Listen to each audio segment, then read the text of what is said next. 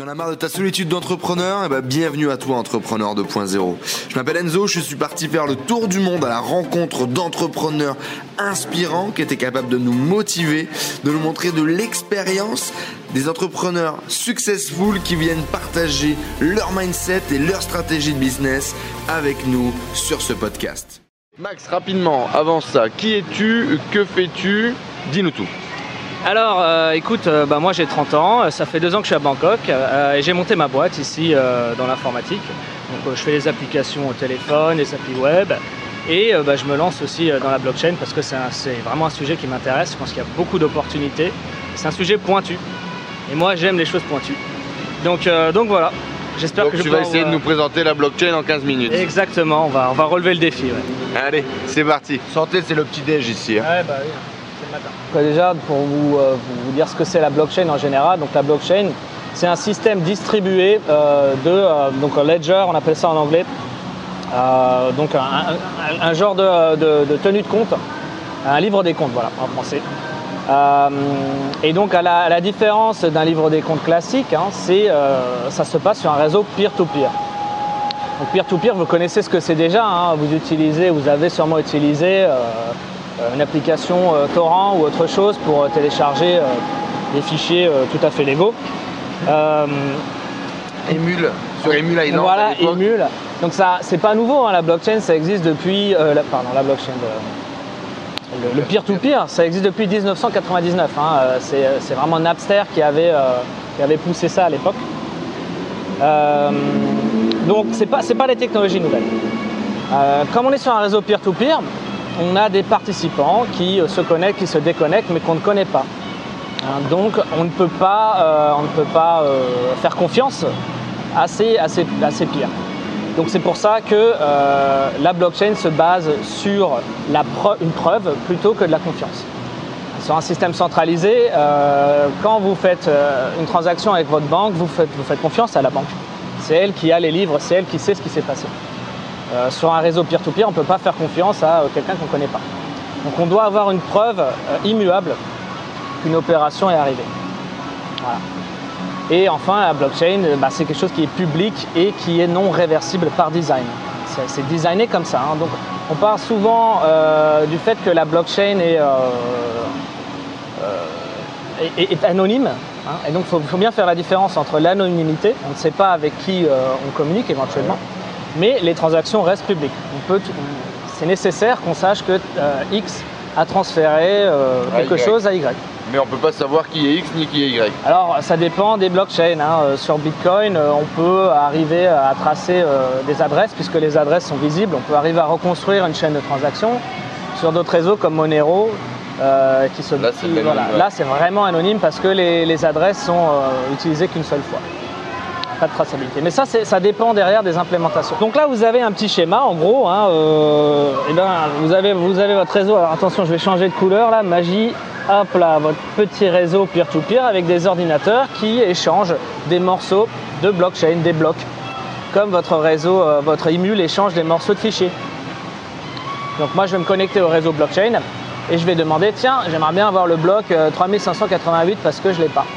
Et un ordinateur à côté de moi va me le fournir parce qu'il est gentil et parce qu'il participe à la blockchain. Et dans ces blocs, au lieu d'avoir, comme sur Emule, vous avez des morceaux de vidéo qui ensemble forment une vidéo, là vous avez des transactions. Des transactions, donc sur Bitcoin, on a à peu près 2000 transactions par bloc pour vous donner une idée. Voilà, un bloc avec des transactions financières dans le cas de Bitcoin.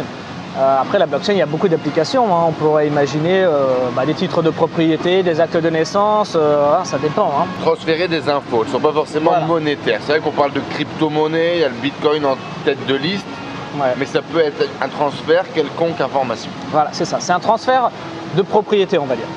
Dans le cas du Bitcoin, on est dans le transfert d'un coin, donc d'un token. Qui a une valeur, mais la propriété peut être tout autre. On va un petit peu rentrer dans le détail des transactions, voir comment une transaction se passe, hein, comment c'est effectué. Aujourd'hui, je veux t'envoyer un Bitcoin, comment ça se passe? Bon, alors déjà, les transactions, elles se passent dans ce qu'on appelle un wallet. Donc un wallet, c'est une application qui sépare les Bitcoins et qui va faire des, qui va créer des transactions avec laquelle tu vas interagir finalement. C'est un petit peu comme quand tu vas te connecter à ton, à ta banque en ligne. Quand tu veux faire un transfert, tu vas sur ton interface, tu fais ton transfert. Donc comme sur ta banque en ligne, où moi j'aime bien l'exemple du chéquier, eh ben, tu vas prendre ton chèque et tu vas écrire « je veux transférer un certain montant à une certaine adresse ». Alors là, une adresse, ça c'est une adresse Bitcoin par exemple, ça ressemble à ça. Bon, sur un chèque, on mettrait un nom, un prénom. Là, on est dans le monde de l'informatique. On met une adresse encodée, ça ne pose pas de souci. Donc comme tous les chèques, il va falloir derrière que je prouve que bon, bah, c'est bien moi qui a émis le chèque. C'est pas un mec qui m'a volé le chéquier. Donc je vais le signer. Comme tu vas signer ton chèque avec une signature, on va signer ici. Comme on est sur un ordinateur. Exactement. Donc comme on est sur un ordinateur, on a l'avantage que les signatures ne soient pas falsifiables. C'est quand même un des avantages. Ah bon, vraiment? Parce qu'il y a quand même beaucoup de problèmes avec ça, des gens qui... Alors, il faut différencier la falsification du vol d'informations. La signature, ça se passe avec cette clé qu'on appelle la clé privée. Et c'est ça qui est super important. Vous avez sûrement entendu parler de clé privée si vous êtes intéressé un petit peu aux crypto et au Bitcoin. La clé privée, c'est cette information que vous devez garder absolument secrète, qui permet d'encoder une transaction, de dire c'est moi qui ai signé ce chèque. Ok, donc là si on garde notre clé, qu'on ne donne à personne, c'est impossible. C'est impossible de falsifier une transaction. Mais attention, une clé, ça reste une petite information informatique qui est très facile de reconnaître pour un logiciel malveillant. D'accord. Donc si je laisse ma clé dans un coin de mon ordinateur et que je m'en inquiète pas vraiment, et que quelque part j'ai un logiciel qui est malveillant, et ben il va être capable très rapidement d'identifier que là, ça c'est une clé, et de la transmettre à qui veut bien. Si on est forcément sur un PC verrouillé, ça peut être dangereux. Voilà, donc c'est pour ça que c'est très important de faire ces transactions sur un PC de confiance. Il y a certaines personnes d'ailleurs qui ne connectent pas du tout leur PC Internet, leur PC qui leur sert à faire des transactions. Ouais. Donc on va rentrer un petit peu dans le détail là, parce que c'est quand même intéressant. De parler des wallets. Donc il y a des solutions à ça bien sûr, hein. Il y a des services sur internet qui existent qui vont se proposer de garder votre clé privée et d'en être les garants. Donc ces services la plupart du temps ils ont quand même des mesures de sécurité assez importantes pour s'assurer que l'argent de leurs clients ne va pas être volé. Donc c'est un avantage pour vous, mais d'un autre côté l'argent ne vous appartient pas vraiment parce que la clé ne vous appartient pas. Donc vous signez un contrat avec quelqu'un qui va prendre soin de votre argent. Mais il y a des cas dans le passé où ces plateformes se sont fait hacker et l'argent a été siphonné. Et là c'est désolé messieurs les clients, votre argent il n'est plus là. Ouais, c'est pas nous, quoi. Donc voilà, il faut être prudent. Il y a différentes solutions qui en chargent chacun dans un avantage informatique. Les clés USB, Ledger, etc. Alors ça, c'est certainement la meilleure solution. Et d'ailleurs, je pense que tous ceux qui ont un certain montant en Bitcoin ou en crypto devraient avoir ce genre de solution. Là, on est sur une solution dédiée où il faut absolument valider par un boîtier externe. On appelle ça des hardware wallets. Donc là, on est au maximum de sécurité. La clé privée vous appartient. Et elle est sur un mini ordinateur qui n'est pas connecté à internet et qui n'est pas hackable. Okay. Donc là on est sur la meilleure solution. Alors du coup cette transaction on la signe? Alors c'est parti, on a notre transaction qui est signée et on va l'envoyer au réseau. Hein, donc là on n'est plus dans le monde du wallet qui est sur votre ordi ou quelque chose, soit on passe sur le réseau peer-to-peer et on envoie au réseau peer-to-peer la nouvelle transaction, dire voilà, j'ai une transaction candidate que vous pouvez intégrer. Sur le book, le grand book des bitcoins. Ouais. Donc le réseau récupère la transaction, il va l'échanger, il va la dispatcher au reste du réseau, hein, parce que encore une fois, on est sur du peer-to-peer, le processing il est partagé entre tous les ordinateurs, tout le monde a le droit de tenter sa chance pour l'ajouter au bloc suivant. Donc, comme quand vous envoyez votre chèque à la banque, hein, on va d'abord le valider, le réseau va le valider, s'assurer que la clé était la bonne, la signature est la bonne, que vous avez une balance suffisante pour faire cette transaction. Okay. Et ensuite, on va l'intégrer dans le bloc suivant. D'accord. Donc là, on va voir un petit peu comment ça se passe. Hein. Ouais, là, on va vraiment zoomer là-dessus parce qu'il y a pas mal à dire. Avant cela dit, de pouvoir vraiment zoomer, il y a un petit truc qu'on doit clarifier. Ah, oui. C'est le hashing. Alors le hashing, vous en avez entendu sûrement parler aussi, c'est un gros mot de la blockchain. Donc pour simplifier, on va dire qu'une fonction de hashing, c'est un petit peu, alors moi je compare toujours ça à un hachoir à viande. Ça prend une entrée et ça sort toujours la même sortie. Même entrée, même sortie. Entrée différente, ne serait-ce que d'un tout petit grain de sel, sortie différente. Ça c'est très pratique. En anglais on appelle ça les checksums, pour s'assurer que l'information en entrée, ça peut être une très grosse information, n'a pas changé. On va en faire un hash. Donc le hash il est fixe en longueur. Il va toujours avoir, alors une trentaine, ça dépend des hashes, il va toujours avoir la même sortie. Donc c'est assez petit finalement. On pourrait avoir, là dans notre cas on a hashé quelque chose de plutôt petit, hein, donc ça c'est le hash. On aurait pu faire un roman, ça aurait fait la même taille. Voilà, on aurait pu hasher 1000 pages, on aurait eu la même taille en sortie, et si on avait changé une lettre sur une page, le hash aurait changé. Pourquoi est-ce qu'on a besoin de hasher en quoi le concept du hashing est important dans la blockchain? Alors on va voir ça tout à l'heure, mais au final, hasher ça permet de s'assurer que notre entrée n'a pas changé, que notre transaction n'a pas été modifiée. Si on modifie une transaction, le hash va être modifié.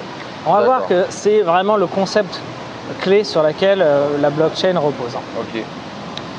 Donc, pour ajouter un petit peu en détail, hein, là on a quelques propriétés de la fonction de hash idéale.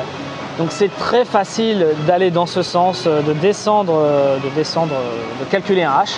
C'est impossible. Alors les scientifiques disent extremely difficult parce que c'est des scientifiques. Hein. Aujourd'hui, avec les technologies actuelles et les fonctions de hash actuelles, remonter ici, notre hash, ce n'est pas possible parce que ça prendrait plus de temps que l'univers a de jours à vivre. D'accord. Ah, donc on ne peut pas inverser le processus. On ne peut pas inverser le processus. Donc quand on a ce résultat final, on n'est pas capable de revenir au résultat principal. Voilà, on est incapable de savoir quelle était l'entrée. On est obligé de tester toutes les entrées possibles et imaginables pour trouver la sortie. Donc c'est vraiment du one by one. Ok. Une petite parenthèse, les fonctions de hash, elles évoluent aussi hein, parce que des fois, les technologies avancent, les ordinateurs deviennent plus rapides, c'est plus facile de faire certains calculs. Et donc, il peut arriver qu'une fonction de hash devienne obsolète. Dans ce cas, on la remplace tout simplement par une autre fonction de hash qui marche toujours. Plus compliquée, qui génère plus de solutions, etc. Exactement. L'informatique, c'est quelque chose qui évolue. Ok pour ça. Donc, le hash, qu'est-ce qu'on en retient en quelques mots? Dans un sens, pas dans un autre. Une entrée identique, une sortie identique. Une seule. Voilà, une rue à sens unique, entrée, sortie, impossible de deviner l'entrée à partir de la sortie. Ok, et on va comprendre pourquoi c'est important. Et voilà, on va comprendre tout de suite sur ce slide suivant. Alors là, on va rentrer vraiment dans le détail de ce qu'est un bloc. Au final, un bloc, c'est une succession de transactions. Donc on a dit qu'il y en avait à peu près 2000. Donc les nœuds du réseau vont collecter toutes ces transactions candidates qui ne sont pas encore dans des blocs et vont chercher à les intégrer dans un bloc, à construire un nouveau bloc. Donc je prends toutes mes transactions et j'en fais un hash. Voilà, c'est ce que vous avez là. Donc une fois que j'ai mon hash, je sais que les transactions de ce bloc créent un hash unique.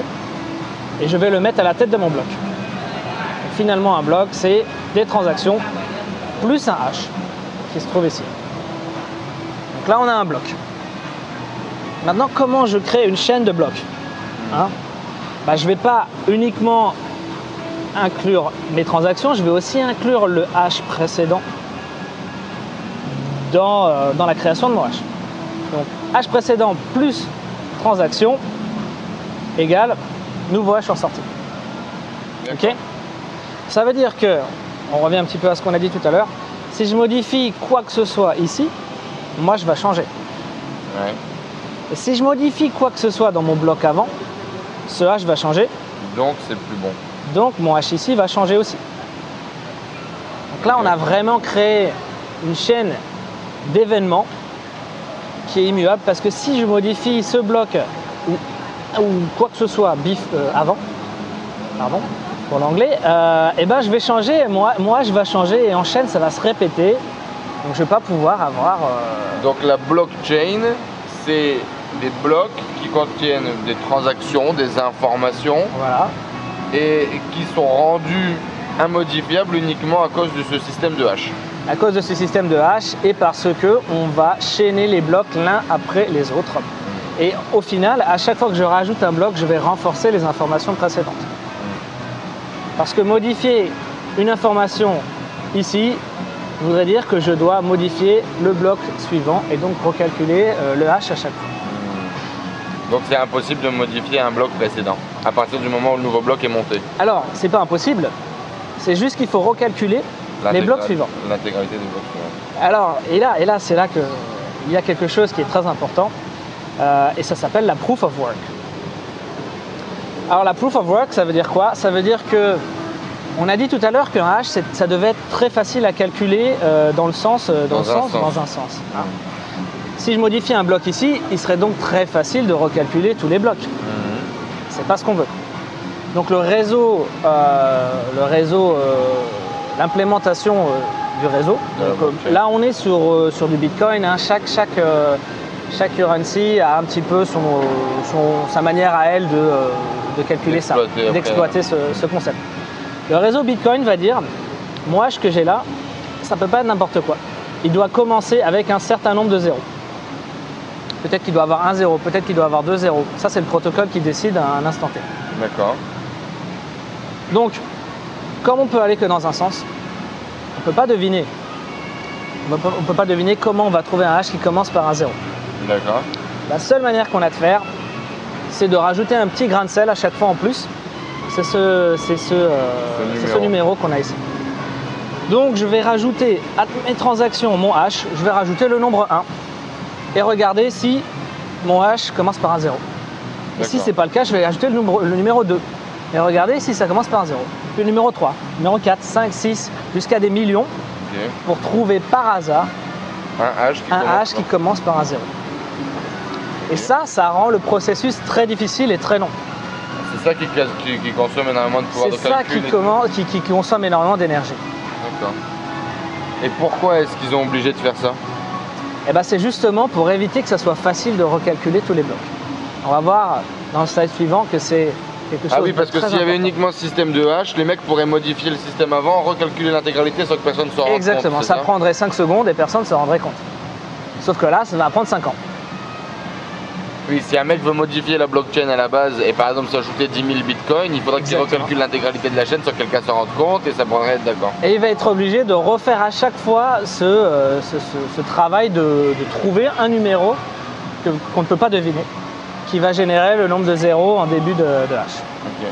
C'est ça le minage un peu, non? C'est ça le minage. Okay. Donc quand vous lisez que miner ça correspond à résoudre des équations scientifiques compliquées, c'est pas vraiment compliqué. Mais il faut vraiment s'apercevoir que c'est par design, que c'est une nécessité qu'il y ait cette difficulté de trouver un bloc. Okay. C'est ce qui fait qu'on ne peut pas falsifier. On passe à la suite et on va parler de confirmation.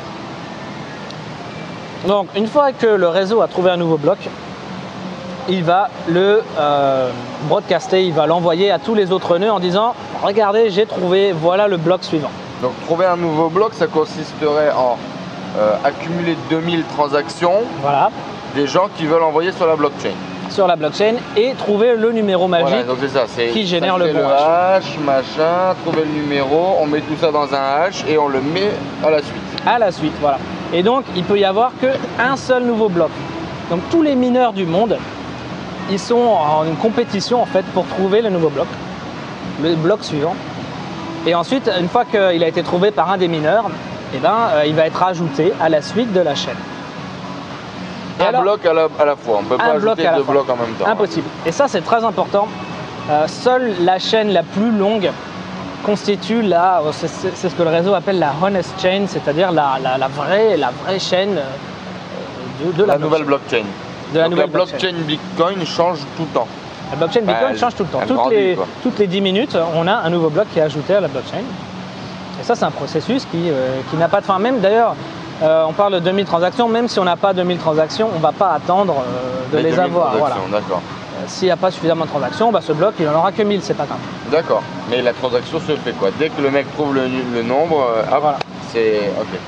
Et donc, le nouveau bloc est distribué au reste du réseau, qui vérifie bien sûr, hein, on ne va pas l'accepter comme ça, on refait le calcul. Encore, on revient à ces histoires de hash, c'est très facile d'aller de gauche à droite. Donc on peut vérifier très facilement que le hash est valide. On n'a pas besoin de refaire tous les calculs. Et donc en une seconde, on peut se dire, ok, bon, bah oui, il a trouvé le nouveau bloc, donc je vais commencer à travailler sur le bloc suivant. D'accord. Voilà. Donc trouver un bloc, bien sûr, c'est récompensé, parce que ça coûte de l'argent, ça coûte du temps, ça coûte de l'énergie. Donc c'est récompensé par des nouveaux bitcoins et des frais de transaction. C'est comme ça que les mineurs se rémunèrent. D'accord. Voilà. Donc imaginons, tu me parlais tout à l'heure, on ne peut pas ajouter deux blocs en même temps. Ouais. Il est possible qu'il y ait deux mineurs à l'autre bout du monde qui trouvent chacun un nouveau bloc différent en même temps. D'accord. Dans ce cas-là, on va avoir une genre de course à savoir qui va trouver le bloc suivant. Et à partir du moment où il y a un bloc qui est ajouté à la suite d'un de ces deux blocs, ça devient la chaîne la plus longue. Hein. Imaginons que j'avais un bloc ici, j'ai deux mineurs qui trouvent un bloc en plus. Donc là, on est dans un cas d'ex-aequo. Dès qu'un mineur rajoute un bloc suivant, disons ici, eh bien, on sait que c'est cette blockchain qui était la plus longue, donc c'est la vraie blockchain. Okay. Et ce bloc-là va être complètement... lui, il n'a pas été rémunéré, du coup, s'il a été gardé. Ah oui, il a travaillé pour rien. Ouais. D'ailleurs, on estime qu'il y a à peu près 30% de l'énergie qui est perdue dans ce genre de cas. D'accord. Okay. Voilà. Mais bon, ça, c'est un mal nécessaire. Après, il y a encore une fois, hein, le Bitcoin, il ne faut pas oublier que c'est la première cryptocurrency, donc il y a des cryptocurrencies qui sont quand même plus optimisées à ce niveau-là. Ouais. Alors là, c'est uniquement pour comprendre en tout cas le concept dans sa globalité de qu'est-ce que la blockchain. Voilà. Donc du coup, il mine, ça se met à la suite et c'est en fonction... C'est la nouvelle brique qui va nous confirmer la chaîne derrière. Qui va confirmer la chaîne précédente et toutes les transactions qui étaient présentes dans les blocs d'avant. Donc aujourd'hui, sur la blockchain, on dit qu'il faut attendre normalement à peu près 3 confirmations pour considérer une transaction comme immuable. La plupart des wallets, des porte-monnaies vont considérer qu'au bout de 3 blocs supplémentaires, imaginons que ma transaction était dans ce bloc-là, au bout de 1, 2, 3 blocs, j'ai 3 confirmations, c'est sûr, il ne peut pas y avoir... Il ne peut plus y avoir de modif, voilà. La transaction est dans la blockchain, elle est irréversible. Elle est irréversible, voilà. Ça c'est le principe des confirmations. Donc bon, on en a déjà parlé, ça c'est ce qu'on appelle miner. Tout ce processus de construire des blocs et les ajouter au fur et à mesure les uns après les autres, c'est le minage. Ça prend du temps, donc de l'énergie. Hein. Puisque enfin, le temps c'est de l'argent, on dit toujours, ah ben, c'est vrai. Si on veut que quelque chose prenne du temps, il faut que ça coûte quelque chose. Okay. Et donc c'est pour ça qu'on a ces histoires de création de nouveaux bitcoins et de transaction fee, on en a déjà parlé. Alors je vais juste un petit peu rentrer et parler un petit peu de, pour encore donner des gros mots, la hash rate. Hein, c'est quelque chose, c'est peut-être un mot que vous avez entendu. Donc en gros la hash rate c'est la capacité à tester des hashes du réseau. Hein, on a parlé tout à l'heure de modifier le nombre 1, 2, 3, 4, 5. À chaque fois ça veut dire qu'on teste un nouveau hash. Ça se compte en millions de hashes par seconde. Hein, parce qu'aujourd'hui le réseau Bitcoin est quand même très important. Et donc, cas très intéressant du Bitcoin, le réseau va ajuster la difficulté pour faire en sorte que le temps de création d'un bloc soit environ toujours de 10 minutes. D'accord. C'est-à-dire que si demain, on a 2 fois plus de capacité de minage, 2 fois plus de mineurs dans le monde, le réseau va ajuster la difficulté en disant « Ah, les mecs, maintenant il faut que vous me trouviez un 0 de plus ». Ça ne doit plus commencer par 1-0 mais par 2-0. Pour qu'il y ait maximum un bloc tous les 10 minutes. Voilà, pour qu'il y ait toujours un bloc tous les 10 minutes. Parce que le réseau lui-même... Alors c'est l'algorithme hein, du Bitcoin. Apprend et gère pour pouvoir tirer plus de puissance mais générer tout le même résultat quand même. C'est ça. Donc c'est très simple, le réseau l'algorithme du réseau va simplement regarder combien de blocs ont été générés dans la dernière heure. Ouais. Si ça va trop vite, on augmente la complexité sur les blocs suivants. Okay. Ça arrive à peu près tous les 2000 blocs. Donc, tous les 2000 blocs, le réseau va se demander est-ce que je dois augmenter la difficulté ou la diminuer. On fait en sorte qu'il y ait toujours un bloc tous les 10 minutes. Okay. On va voir dans le dernier slide, on a déjà parlé que c'est très important qu'un bloc mette du temps à être construit. À arriver, pour la confirmation. Pour la confirmation, pour que ça reste immuable. Immuable et qu'on puisse pas finalement faire penser au réseau, changer une transaction et faire penser au réseau que c'est le bon hash. Voilà. Donc aujourd'hui, miner, c'est quelque chose qui, sur du Bitcoin en tout cas, c'est quelque chose qui est devenu extrêmement compétitif. Il faut le faire à une échelle industrielle pour que ce soit vraiment intéressant. Et il faut avoir des coûts d'énergie très faibles, faire ça dans un pays plutôt froid pour pas dépenser d'argent sur la climatisation. Donc voilà, c'est un vrai business. Allez, dernier slide. Et là, vous allez comprendre pourquoi on a cette difficulté, pourquoi ça doit prendre du temps. Donc imaginons que je sois quelqu'un qui décide de faire mon propre nœud du réseau. Hein. On est sur un réseau peer-to-peer, je peux coder mon propre nœud, échanger l'algorithme et décider que moi, la transaction qui était là dans un des premiers blocs de 10 000 bitcoins, en fait, j'aimerais pas qu'elle aille à cette personne que je connais pas, mais j'aimerais bien qu'elle aille à moi. Hein. Ça me ferait plaisir quand même. Donc je vais changer la transaction, je vais changer l'adresse dans le bloc et je vais commencer à dire au réseau, regardez, non, c'est moi qui ai raison. Donc pour faire ça, pour que le réseau me croie, je dois calculer le nouveau hash ici. Hein. Je dois refaire ce travail de trouver le nombre qui fait commencer le hash par un certain nombre de réseaux, par un certain nombre de zéros. Mais en faisant ça, ça va aussi modifier ce bloc ici. Parce que rappelez-vous, le hash est inclus dans le hash suivant. Donc je vais devoir recalculer ce bloc. Puis je vais devoir recalculer ce bloc. Puis je vais devoir recalculer ce bloc. Et ainsi de suite jusqu'à la fin de la blockchain. Parce que rappelez-vous, seule la chaîne la plus longue est la vraie chaîne. Donc moi, en tant que hacker, je vais devoir recalculer tous les blocs courants, mais je vais devoir aussi aller plus vite que tout le réseau Bitcoin qui, lui, continue à rajouter des blocs pendant ce temps. Il ne m'a pas attendu. Donc tous les 10 minutes, le réseau Bitcoin rajoute un nouveau bloc. Donc en tant que hacker, je dois être plus rapide à recalculer tous les blocs de la chaîne, plus tous les blocs qui se sont créés pendant que je calculais mes blocs. Et je vais faire ça plus vite que le réseau. Il faudrait une capacité de calcul 2 fois plus importante. Il faudrait une capacité de calcul qui est au moins 51% celle du réseau. C'est ce qu'on appelle, c'est un cas qu'on appelle l'attaque des 51%. Okay. C'est-à-dire que si le réseau se mettait d'accord, si 51% du réseau se mettait d'accord pour modifier la blockchain, ça serait possible. Seulement, comme le réseau gagne des nouveaux bitcoins, comme les mineurs gagnent des nouveaux bitcoins et récupèrent des transaction fees à chaque fois qu'ils créent un bloc, ils ont beaucoup plus intérêt à miner des blocs qu'à essayer de la corrompre. La blockchain. Alors, la blockchain, ça reste un système démocratique. Et on peut imaginer un hacker qui est une ferme de PC zombies qui passe à 50% de la taille de la blockchain. Alors aujourd'hui, c'est pas réaliste et surtout, le réseau s'en rendrait, on verrait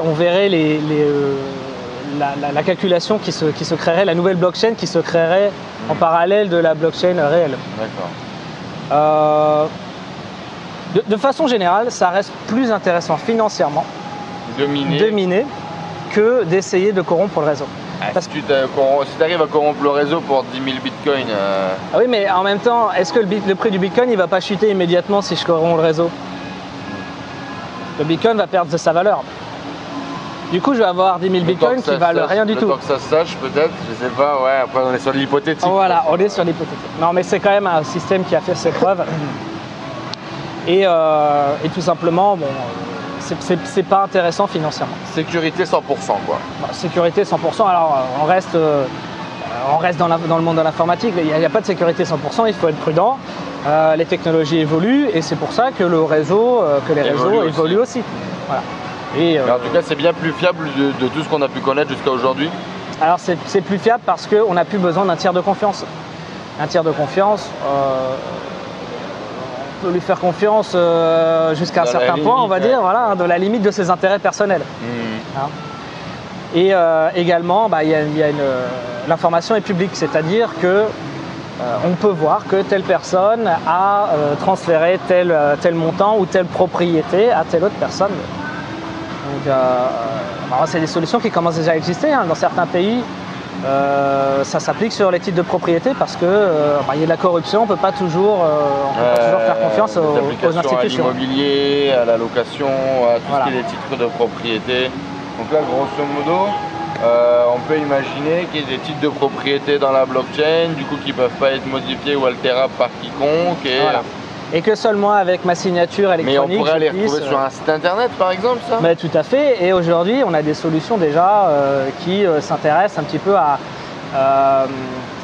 challenger ce que fait Airbnb. C'est juste un algo quoi. Ouais, ils font une levée de fonds, ils font une ICO. Exactement, voilà. Donc, bon, alors là on est dans une brique supplémentaire qui s'appelle les smart contracts. Ouais. C'est-à-dire qu'en plus d'avoir des transactions de l'échange, on va rajouter une intelligence.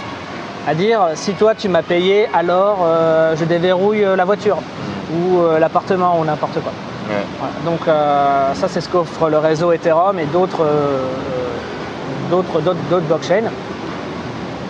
Mais finalement ça reste le même concept. Grosso modo, la blockchain, c'est cette idée en tout cas de sécurisation, de créer des blocs que l'on empile et que l'on valide avec ce système de sécurité. Voilà, des blocs qui sont liés en une chaîne qui est immuable. Ok, bon, merci Max. Est-ce que tu as quelque chose à rajouter? Est-ce que tu veux parler un petit peu peut-être du projet sur lequel tu bosses autour de la blockchain, toi? Qu'est-ce que tu en as envie? Qu'est-ce que ça t'inspire? Pourquoi est-ce que tu as envie de bosser sur la blockchain? Ouais, écoute, avec plaisir. Moi, ce qui m'intéresse dans la blockchain, c'est les solutions techniques. Hein. Je reste un ingénieur, moi j'aime bien trouver des solutions pour des problèmes. Okay. Donc c'est vrai qu'il y a pas mal de buzz autour de la blockchain aujourd'hui. Il faut quand même faire la différence entre des applications qui valent le coup et juste le buzz de vouloir dire « moi je fais de la blockchain ». Okay. Donc nous, ce qu'on s'intéresse à faire, c'est de se dire comment un business peut bénéficier de la blockchain, comment on peut enlever des intermédiaires ou comment on peut rendre la propriété de quelque chose à l'utilisateur, à son propriétaire, plutôt que de la donner à un tiers de confiance. Voilà, un tiers de confiance. Donc ça, c'est des vraies problématiques et on est, je pense, dans un mouvement dans les 5 prochaines années qui va vraiment transformer l'économie de manière générale. Où aujourd'hui, si je mets mon appartement à disposition de quelqu'un, c'est pas un tiers qui va prendre 30% du montant, mais c'est directement moi qui va pouvoir récupérer parce que c'est mon bien au final. Ouais, typiquement c'est pour ça je pense que le Bitcoin fonctionne si bien. Parce qu'aujourd'hui, votre argent, il n'est pas à vous, il est à la banque. Demain, la banque se casse avec les sous, vous avez tout perdu. Oui, ça n'existera pas, machin, etc. jusqu'au jour où. Là, dans les faits, ça pourrait nous appartenir réellement. Parce que quand même, pour utiliser du coup ce système, il y aurait un site, il y aurait une application. J'imagine qu'il y aurait quand même un tiers. Comment ça... Alors, effectivement, à un moment, il y a besoin d'une interface. Hein. Le wallet, tout à l'heure, dont on parlait, c'est une interface.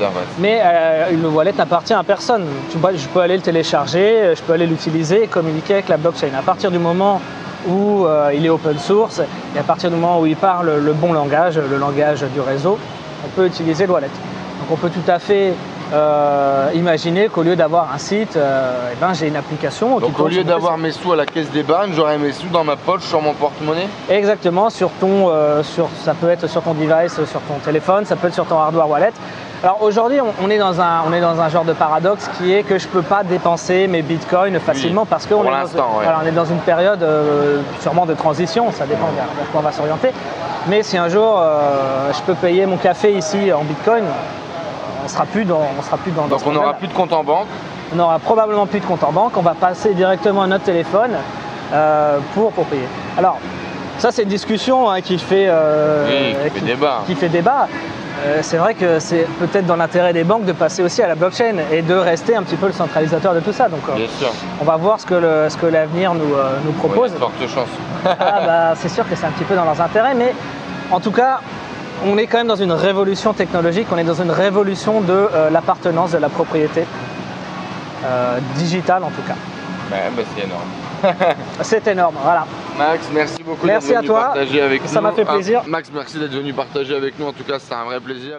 Merci à tous d'avoir suivi ce podcast. J'espère que vous passez un agréable moment avec les entrepreneurs 2.0. J'espère que cette interview vous a inspiré. N'hésitez pas à nous laisser un avis sur iTunes. Cela nous aide vraiment à partager le message, à faire grossir la communauté d'entrepreneurs 2.0 et à aller chercher tout le temps de plus en plus de gros entrepreneurs avec des histoires extraordinaires à partager pour vous inspirer au quotidien.